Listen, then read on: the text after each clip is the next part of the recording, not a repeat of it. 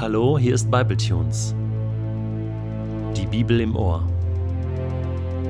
Täglich online mit der Bibel. Momente mit dem ewigen Gott.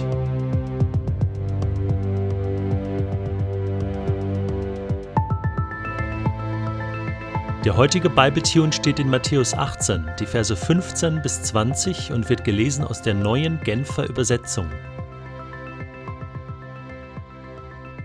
Wenn dein Bruder sündigt, dann geh zu ihm und stell ihn unter vier Augen zur Rede. Hört er auf dich, so hast du deinen Bruder zurückgewonnen. Hört er nicht auf dich, dann geh mit einem oder zwei anderen noch einmal zu ihm, denn jede Sache soll aufgrund der Aussagen von zwei oder drei Zeugen entschieden werden. Will er auch auf diese nicht hören, dann bring die Sache vor die Gemeinde. Will er auch auf die Gemeinde nicht hören, dann soll er in deinen Augen wie ein gottloser Mensch sein, wie ein Heide oder ein Zolleinnehmer.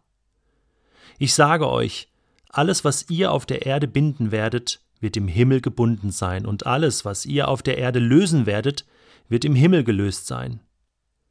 Und noch etwas sage ich euch, wenn zwei von euch hier auf der Erde darin eins werden, um etwas zu bitten, was immer es auch sei, dann wird es ihnen von meinem Vater im Himmel gegeben werden. Denn wo zwei oder drei in meinem Namen versammelt sind, da bin ich in ihrer Mitte. Nun kommt Jesus also zu einem ganz wichtigen Thema zu sprechen, nämlich wie sollen wir uns verhalten, wenn wir merken, dass ein Mensch, der an Gott glaubt, einen Fehler macht oder sündigt um es in der Sprache der Bibel auszudrücken. Das ist interessant. Jesus geht also davon aus, dass Menschen, Kinder Gottes, Fehler machen können, schuldig werden können. Wer hätte das gedacht? Schon Luther sagte, dass wir zwar neue Menschen sind, aber wir sind Gerechte und Sünder zugleich, bis an unser Lebensende. Wir werden es vielleicht schaffen, immer weniger Fehler zu machen. Aber wir werden nie hundertprozentig vermeiden können, nicht mehr schuldig zu werden an Gott und an anderen Menschen und an uns selbst. Johannes schreibt in seinem ersten Brief, dass wir ehrlich sein sollen und unsere Schulden zugeben sollen. Dann vergibt uns Gott. Und wenn wir sagen, wir hätten nicht gesündigt, dann betrügen wir uns selbst. Also, das ist ganz normal, dass da Fehler gemacht werden. Wie gehen wir aber damit um? Und das ist jetzt das große Thema, was Jesus behandelt in Kapitel 18. Ich möchte ein drastisches Beispiel erzählen, um deutlich zu machen, welche Vorgehensweise Jesus hier vorschlägt. Stell dir vor, ich bin auf der Bank, um Geld abzuheben, und plötzlich geht die Tür auf und tatsächlich ein Bankräuber stürmt die Bank. So richtig, wie ich das eigentlich nur aus Filmen kenne. Hände hoch, keiner rührt sich, Geld her, er legt die Plastiktüten vorne hin, er ist natürlich äh, vermummt, hat so einen schwarzen Strumpf über den Kopf gezogen. Und das Geld wird ganz schnell in die Plastiktüten gepackt und er ruft schneller, schneller. Keiner rührt sich, niemand löst den Alarm aus, sonst schieße ich. Alles schreit, alles hat Angst und auch ich liege da auf dem Boden und denke, das gibt's doch gar nicht. Warum muss ich sowas miterleben? Okay. Und irgendwann merke ich, diese Stimme kommt mir irgendwie bekannt vor. Und irgendwie diese Schuhe habe ich auch schon mal gesehen. Und ich will das erst gar nicht glauben, aber später bei der Vernehmung mit der Polizei verschweige ich das. Ich glaube, ich kenne den Typen. Ich habe den schon mal irgendwo gesehen. Und irgendwann fällt es mir ein, als ich schon zu Hause bin. Diese Stimme, diese Worte, dieser Akzent, diese Kleidung. Ich weiß, wer es ist. Und das Unfassbare, es ist jemand aus meiner eigenen Kirchengemeinde. Was auch immer ihn dazu gebracht hat, diese Tat zu begehen. Ich muss ihn eigentlich der Polizei melden, natürlich. Aber vorher gehe ich zu ihm. Das ist doch ganz klar. Ich versuche ihm zu helfen. Ich versuche ihm klarzumachen, hey, wenn du dich jetzt stellst, dann wird die Strafe nicht so hoch.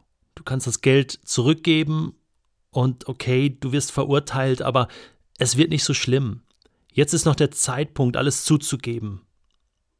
Wenn er das nicht macht, was bleibt mir anderes übrig, als noch Hilfe dazu zu holen und dafür zu sorgen, dass irgendwann das Ganze ans Licht kommt. Denn es ist klar, das geklaute Geld, das muss wieder zurück zu denen, denen es gehört. Und es ist auch klar, dass dieser Typ bestraft werden muss für die Tat. Mein Ziel ist es natürlich, dass er einsieht, dass er falsch gehandelt hat. Und genau das ist das Ziel, was Jesus verfolgt.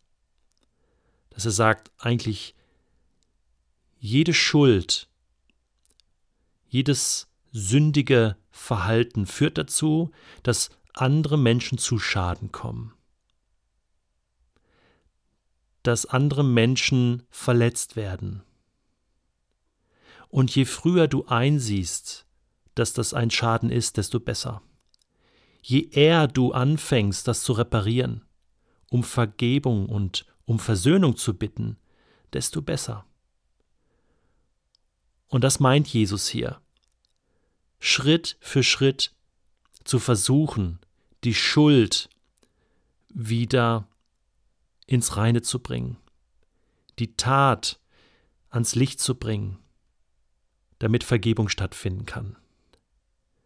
Und wenn das nicht passiert, wenn ein Mensch, obwohl er sagt, er vertraut Gott, er glaubt an Gott, nicht einsieht, dass er eine Schuld begangen hat, was bleibt dir anderes übrig, als zu sagen, dann hast du Gott gar nicht begriffen. Du, du lebst ja wie ein Heide, wie ein Verbrecher, im Grunde genommen. Und dann braucht dieser Mensch vielleicht eine Zeit, wo er mal darüber nachdenken kann, so wie ein Verbrecher ins Gefängnis kommt, um nachzudenken über das, was er getan hat und dann vielleicht früher aus der Haft entlassen wird, weil er eingesehen hat, das war ein riesengroßer Fehler. Jesus sagt, wir haben eine Verantwortung, auf uns zu achten. Wir alle machen Fehler. Aber wir haben die Verantwortung, nachzugehen, die Fehler anzusprechen und dann zu helfen, dem anderen zu helfen, einander zu helfen dass das wieder in Ordnung kommen kann. So wie Paulus in Galater 6, Vers 1 schreibt, Geschwister, wenn sich jemand zu einem Fehltritt verleiten lässt, sollt ihr, die ihr euch von Gottes Geist führen lasst, ihm voll Nachsicht wieder zurechthelfen. Wenn wir so leben und so miteinander umgehen, ist Jesus in unserer Mitte.